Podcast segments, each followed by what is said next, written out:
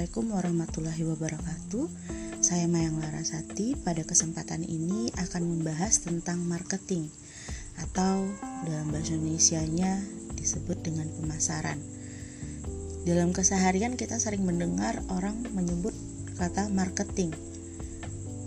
Atau dalam uh, sebuah kartu nama kita terkadang melihat bahwa pekerjaan orang tersebut adalah bagian marketing. Dan kadang juga ketika kita bertemu dengan orang yang baru kita kenal atau teman lama, kemudian bercerita tentang pekerjaan, dia mengatakan bahwa pekerjaannya adalah seorang marketing. Nah, semakin sering kata marketing ini digunakan, semakin besar kemungkinan untuk eh, orang-orang uh, salah memaknai sebenarnya apa itu marketing karena ada pergeseran tren. Kalau dulu orang menyebutnya adalah seorang sales, bagian penjualan itu adalah sales, salesman, saleswoman, kemudian bergeser menjadi menyebut dirinya sebagai eh, marketing. Jadi marketing itu dianggap sebagai pergeseran dari um, penjualan dari sales gitu kan. Jadi uh, mereka mulai menamakan diri sebagai seorang marketing. Marketing A, marketing B akan menawarkan produk A, menawarkan produk B. Padahal yang dilakukannya kegiatannya adalah selling, menjual, sama yang dilakukan oleh seorang salesman. Dan karena adanya kesalahan penggunaan istilah tersebut, maka di kondisi umum pun orang memaknainya dengan salah. Belum lagi ketika seseorang penjualannya merosot, profitnya merosot, maka dia berpikir bahwa besok saya harus melakukan marketing dan besok harinya dia melakukan uh, pembuatan iklan di koran, di televisi, di radio. Dan itu dianggap dia sudah melakukan marketing jadi dia menganggap bahwa uh, dia beriklan di radio, di koran, di televisi itu adalah marketing. Jadi ada yang menyebut uh, marketing adalah penjualan, adalah berdagang, ada beriklan, berpromosi dan lain sebagainya. Sedangkan pengertian marketing itu bukanlah itu semua.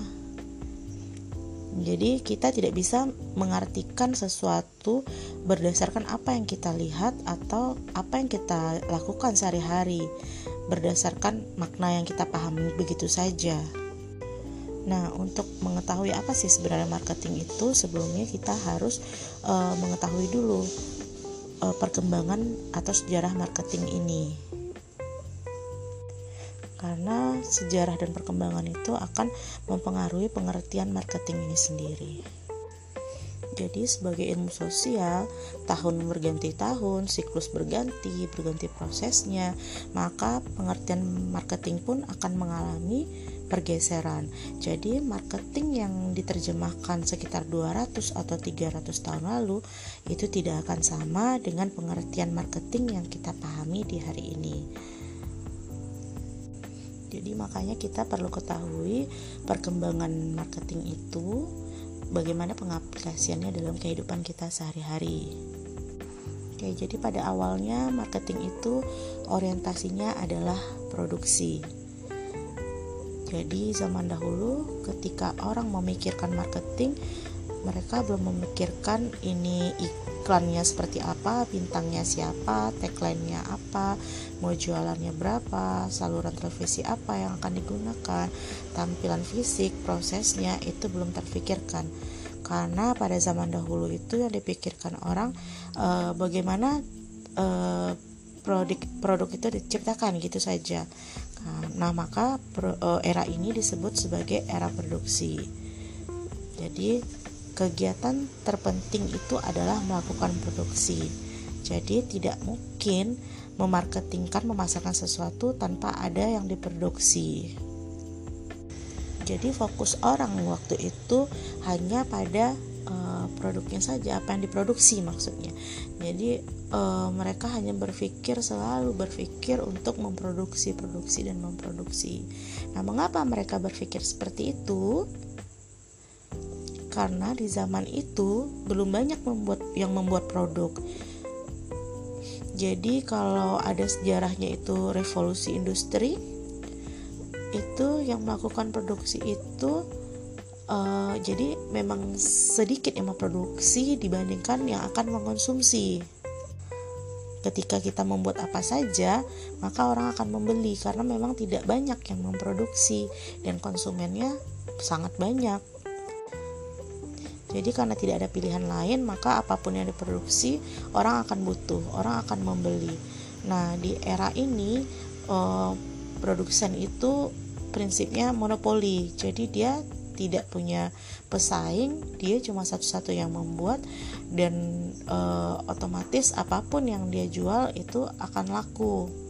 Jadi tidak perlu dia membandingkan dengan produk lainnya karena memang tidak ada. Jadi pilihannya itu orang akan membeli pada Anda atau orang tidak membeli sama sekali karena memang tidak ada produk lain. Jadi mereka hanya fokus membuat saja. Nah, Analoginya seperti ini. Ketika saya memiliki modal yang cukup dan saya ingin membuat uh, usaha di Sumatera Barat ini dan saya membuat sendal jepit, pabrik sendal jepit. Nah, uh, sendal jepit saya ini merupakan pabrik satu-satunya di Pulau Sumatera yang memproduksi sendal jepit ya di Pulau Sumatera ini cuma saya saja gitu. Nah, jadi karena saya aja nih yang punya pro, yang punya pabrik, jadi saya memproduksi sesuka-suka saya lah ya.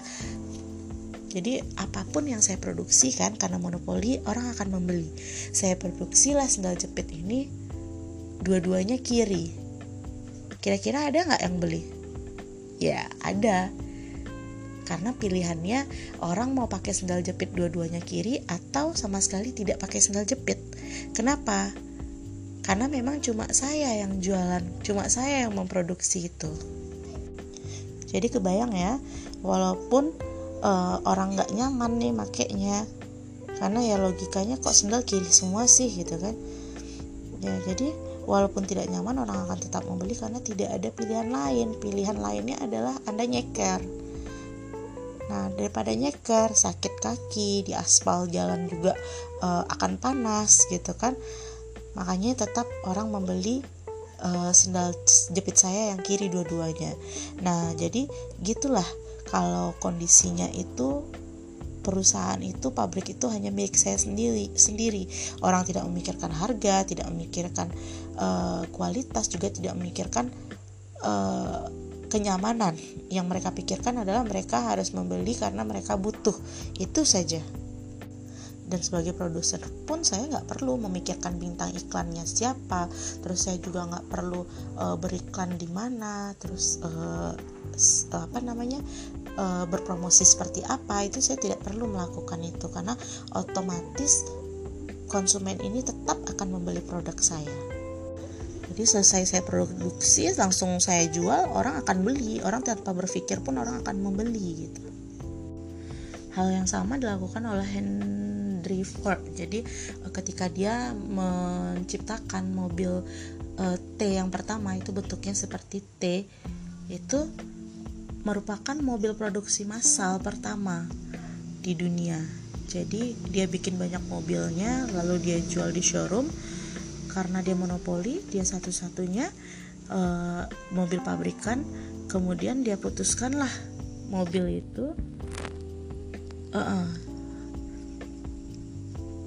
jadi ketika dia mempromosikan mobil itu kepada konsumen, dia sampaikan kepada konsumen, pilihlah mobil yang Anda inginkan di showroom saya ini selama mobil itu berwarna hitam. Dengan kata lain, dia cuma jual satu jenis mobil T dan warnanya hitam dia tidak menjual jenis lain tanpa memikirkan orang suka atau tidak dengan warna hitam, suka atau tidak interiornya, maunya orang pakai uh, eh, AC yang power steer, uh, apa power steering atau apa gitu. Dia nggak akan peduli karena cuma dia satu-satunya yang memproduksi mobil uh, yang seperti itu gitu. Jadi pilihannya orang mau beli mobil dia atau akan berjalan kaki Nah, ketika orang berpikir, oh duit dia banyak, jadi dia mau jenis lain, ya nggak bisa. Yang bisa, yang bisa dilakukan orang ketika duitnya lebih banyak, dia mau beli mobil itu banyak juga gitu, belinya dua atau tiga, gitu. bukan dengan memilih mobil jenis lain atau memilih uh, model lain, karena memang tidak ada monopoli dia. Jadi itu pada era pertama itu pemasar uh, itu fokusnya itu kepada produksi, produksi, produksi dan orang akan membeli. Dan era itu berakhir, monopoli berakhir ketika sudah ada persaingan. Nah, kalau tadi kita balik ke ini ya, pabrik sendal jepit saya tadi. Kalau tadinya uh, pabrik sendal jepit saya itu satu-satunya di Sumatera. Nah, sekarang di era yang selanjutnya ini sudah ada uh, pabrik lain dengan jenis usaha yang sama.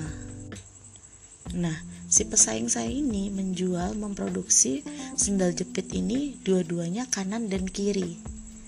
Nah, ketika dia muncul dengan sendalnya yang kanan dan kiri, saya yang tadinya tidak memikirkan e, kenyamanan orang lain, hanya membuat sendal kiri-kiri, mulai berpikir bagaimana untuk membuat konsumen tetap tinggal, tetap memilih saya, dengan e, memberikan kenyamanan kepada konsumen tadi. Jadi saya berka, bersaing supaya tidak kalah di pasaran gitu. Supaya e, saya bisa bersaing itu ya saya harus buat juga sendal yang kiri dan kanan. Nah, ini pemasaran itu berorientasinya kepada produk. Setiap pemasar di sini membuat produk lebih baik dari produk yang lainnya dan ini disebut era produk yaitu era persaingan. Jadi setiap produsen itu berlomba-lomba untuk membuat produk yang lebih baik dari segi kualitas, dari segi harga, dari segi model. Jadi di sini uh, di era persaingan ini itu yang dilakukan oleh pemasar. Nah, sebagai contohnya lagi itu uh, bahan bakar bahan bakar minyak e, eh, BBM itu di Indonesia. Satu-satunya itu adalah Pertamina. Jadi dulu Pertamina ini adalah e, monopoli ya dia karena tidak ada pesaingnya. Jadi Pertamina ini kan milik negara ya dan e, kemudian pemerintah membuka ini membuka keran untuk e, dunia bisa menjual minyak ke Indonesia.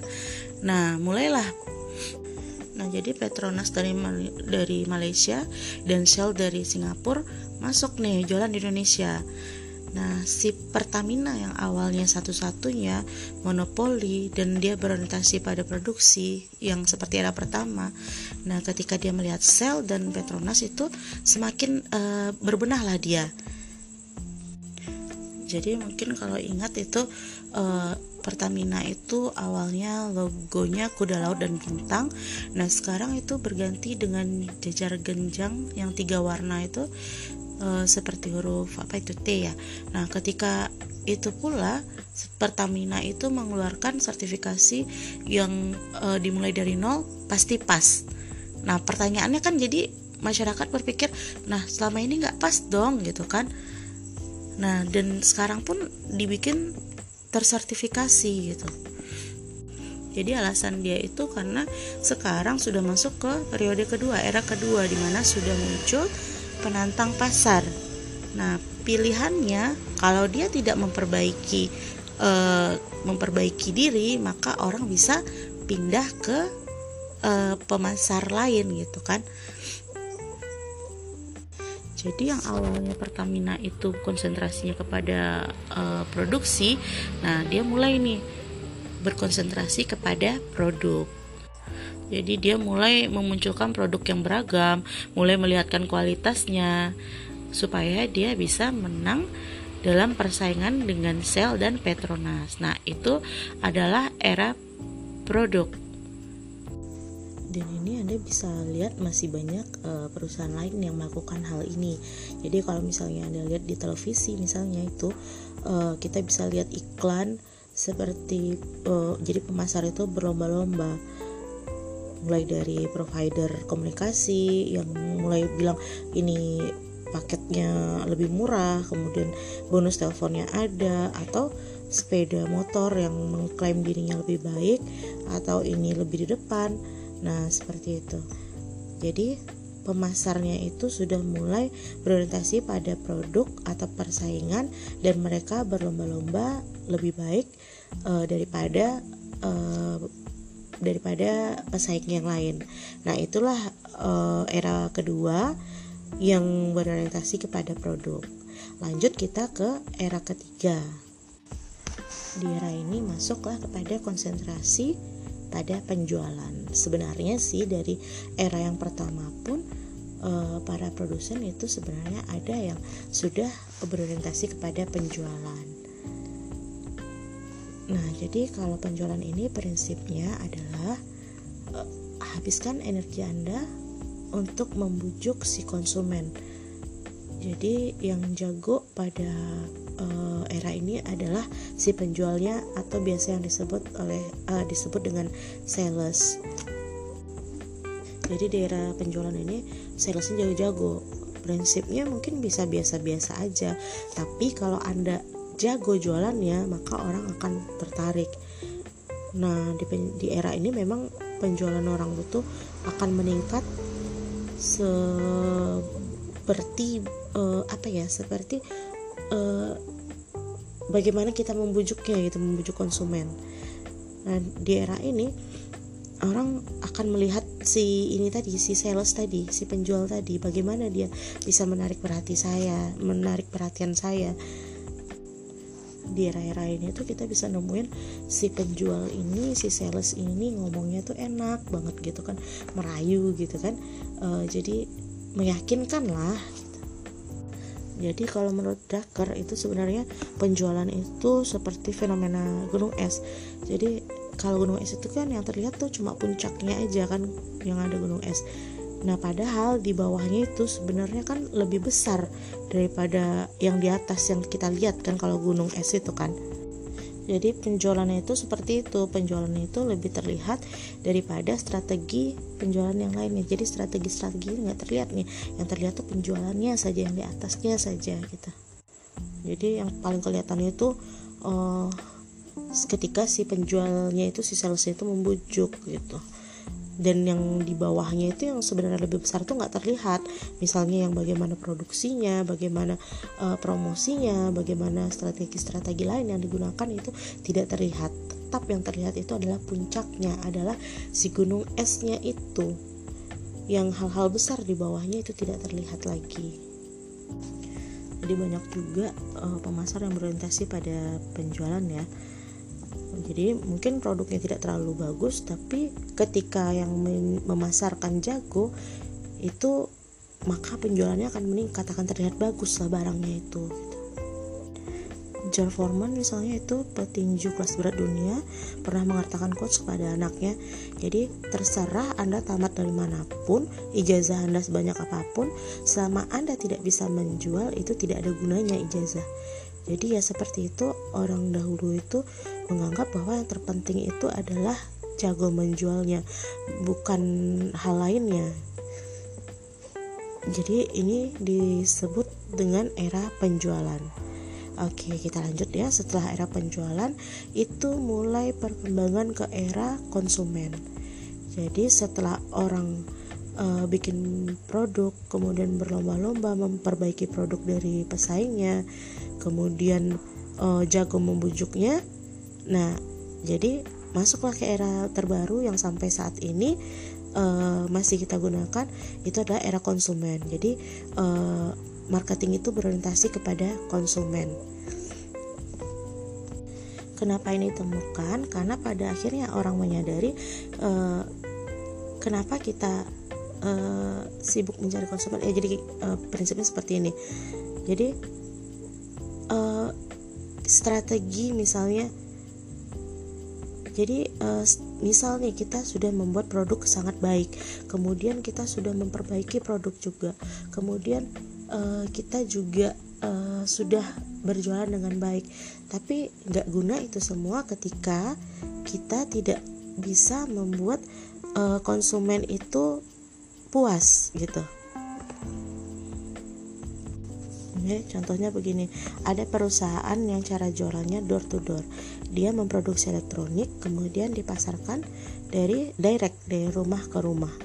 Jadi salesnya ini datang ke rumah-rumah bawa mesin cuci, kemudian didemonstrasikan di depan Anda, kemudian dia pucuk Anda untuk membelinya. Nah, itu merupakan uh, strategi penjualan dengan si tenaga marketingnya yang membujuk Anda untuk membeli. Jadi itu itu tadi produknya itu ada tiga huruf ya. Dia pernah datang juga tuh ke rumah saya gitu kan. Jadi di, di ruang tamu di ini kan dipromosikannya di, di demonstrasikan di ruang tamu gitu. Nah jadi itu memang si penjualnya itu tadi yang membujuk gitu kan Nah, tapi kalau misalnya Anda berkonsentrasi kepada konsumen, misalnya produknya Samsung, uh, Samsung gitu kan ya. Nah, yang dilakukannya itu dia lihat konsumen. Konsumen Indonesia ini seperti apa? Uh, debit air tidak stabil, dia membuat uh, elektronik yang nggak bisa itu mesin cucinya itu yang yang otomatis nggak bisa. Jadi harus manual pengisian air manual gitu. Kemudian kapasitas rumah tangga itu menentukan nanti sebesar apa mesin cuci yang digunakan. Terus uh, juga listriknya berapa gitu kan. Nah itu dia nanti dia ciptakan produk yang sesuai dengan keinginan konsumen kemudian dia promosikan dia iklankan. Nah si konsumen setelah melihat iklan itu maka konsumen akan terbujuk dan akan jalan sendiri mencari toko elektronik terdekat dan mencari uh, produk itu. Nah, itu tadi caranya kalau misalnya Anda memang berorientasi kepada konsumen. Jadi Anda tidak perlu repot-repot membujuk, merayu, maka konsumen akan datang sendiri itu karena memang yang kita ciptakan itu sesuai dengan kebutuhan konsumen tadi, apa yang diinginkan oleh konsumen tadi gitu. Jadi prinsipnya itu apa gunanya Anda membujuk konsumen sementara konsumennya itu terpaksa membeli.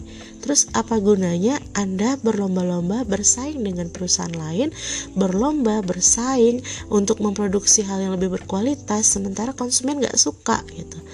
Jadi kan pernah kita melihat uh, produk A ini lebih baik, lebih mahal, tapi kita nggak suka, peduli apa kita gitu kan, terserah dia mau produksi apa, tapi kita sebagai konsumen nggak suka, nggak cocok, ya kita nggak akan beli gitu.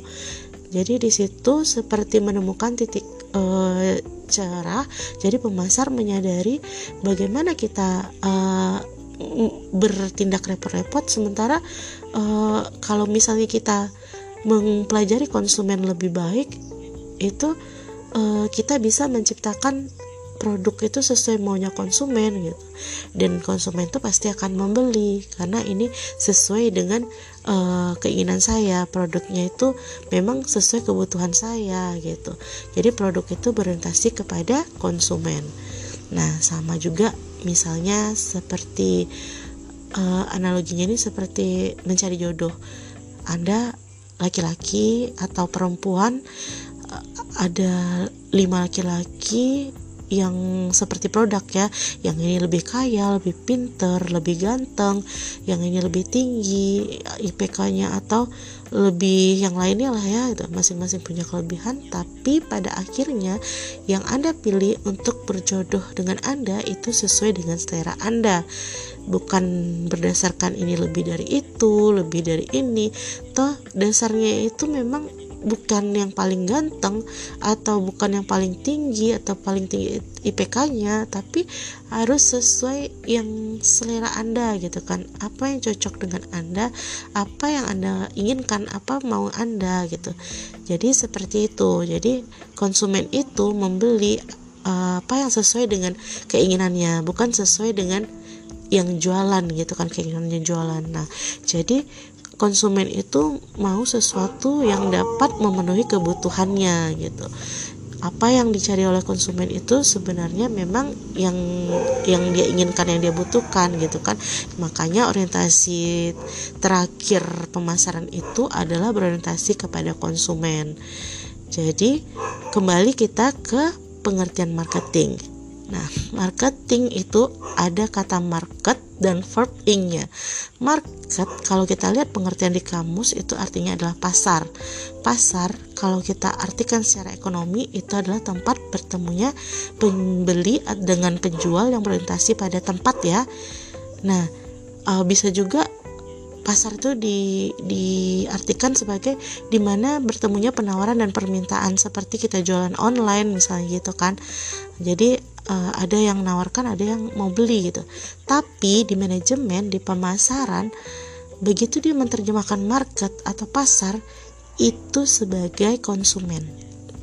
Makanya seperti yang saya jelaskan sepanjang tadi, orientasi pemasaran modern itu adalah konsumen. Jadi market di kepala pemasar itu artinya konsumen.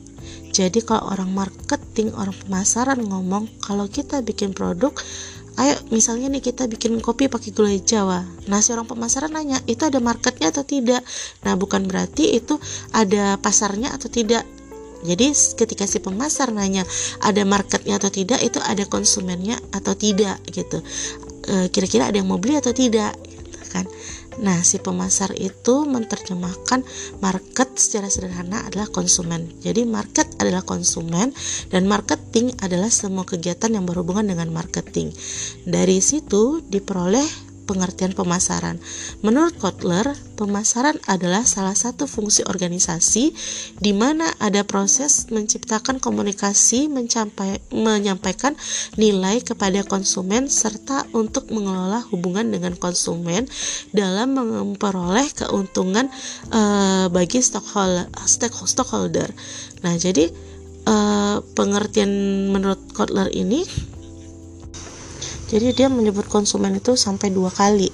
Jadi pemasaran itu proses yang berhubungan dengan konsumen di mana kita menciptakan mengkomunikasikan dan menyampaikan nilai kepada konsumen. Lalu dibangun hubungan dengan si konsumen tadi itu pengertian menurut Kotler. Jadi sesuai dengan yang sebut saya saya sebut secara simpel tadi, marketing itu uh, adalah sesuatu kegiatan yang berhubungan dengan konsumen. Dan si Kotler menyampaikan bahwa mengemukakan bahwa uh, itu adalah bagaimana uh, menyampaikan produk kepada konsumen. Jadi Kotler itu menerjemahkan kegiatan itu mulai dari penciptaan produknya sampai membangun hubungan dengan konsumen. Nah, menurut uh, uh, Marketing Association, jadi uh, marketing management atau uh, manajemen pemasaran adalah seni dan ilmu adalah uh, yaitu ilmu yang uh, bu itu bukan ilmu yang anda pelajari yang lurus seperti anda membaca tips lakukan A maka outputnya adalah A. Tapi pemasaran atau manajemen itu adalah sebuah seni. Sebuah seni itu berarti ada cara yang spesifik untuk menerapkannya. Jadi ilmu itu tidak mesti textbook Anda praktekkan secara lurus tapi juga butuh seni juga untuk mempraktekkan ilmunya karena setiap ilmu itu dapat diterapkan dengan metode yang berbeda dan caranya juga berbeda. Jadi menurut Marketing Association ini manajemen adalah ilmu tentang memilih target pasar uh, dan mendapatkan konsumen, memelihara konsumen, uh, kemudian meningkatkan jumlah konsumennya melalui penciptaan, pencapaian, dan pengkomunikasian. Jadi hampir sama dengan yang disampaikan Kotler, mungkin kalimatnya aja yang berbalik-balik gitu ya. Hmm, kalau Kotler itu di awal penciptaannya, kalau ini di uh, akhir. Jadi pasar atau market adalah konsumen dan pemasaran modern adalah pemasaran yang berorientasi kepada konsumen. Jadi pengertian pemasaran itu merupakan aktivitas mulai dari mempelajari konsumen, memutuskan dan memilih siapa segmen dan siapa jenis konsumen, kemudian menetapkan strategi mulai dari produknya, harganya, distribusi dan promosi yang sesuai dengan konsumen sehingga produk tersebut dapat disukai oleh konsumen dan dapat memuaskan oleh kebutuhan konsumen dengan uh, hasil akhirnya meningkatkan keuntungan perusahaan. Jadi, seluruh aktivitas yang berhubungan dengan konsumen itu biasa disebut dengan pemasaran. Jadi, pemasaran itu banyak memiliki bagian ada penjualan, jadi penjualan itu bagian dari pemasaran, promosi itu bagian pemasaran, distribusi bagian pemasaran, uh, retailing, eceran dan uh, penetapan harga itu juga bagian dari pemasaran. Jadi intinya semua aktivitas, semua strategi pemasaran untuk uh, memperoleh konsumen itu adalah uh, segala upaya ya yang dilakukan uh, perusahaan untuk memuaskan konsumen. Jadi sekian semoga menjadi ilmu yang bermanfaat. Assalamualaikum warahmatullahi wabarakatuh.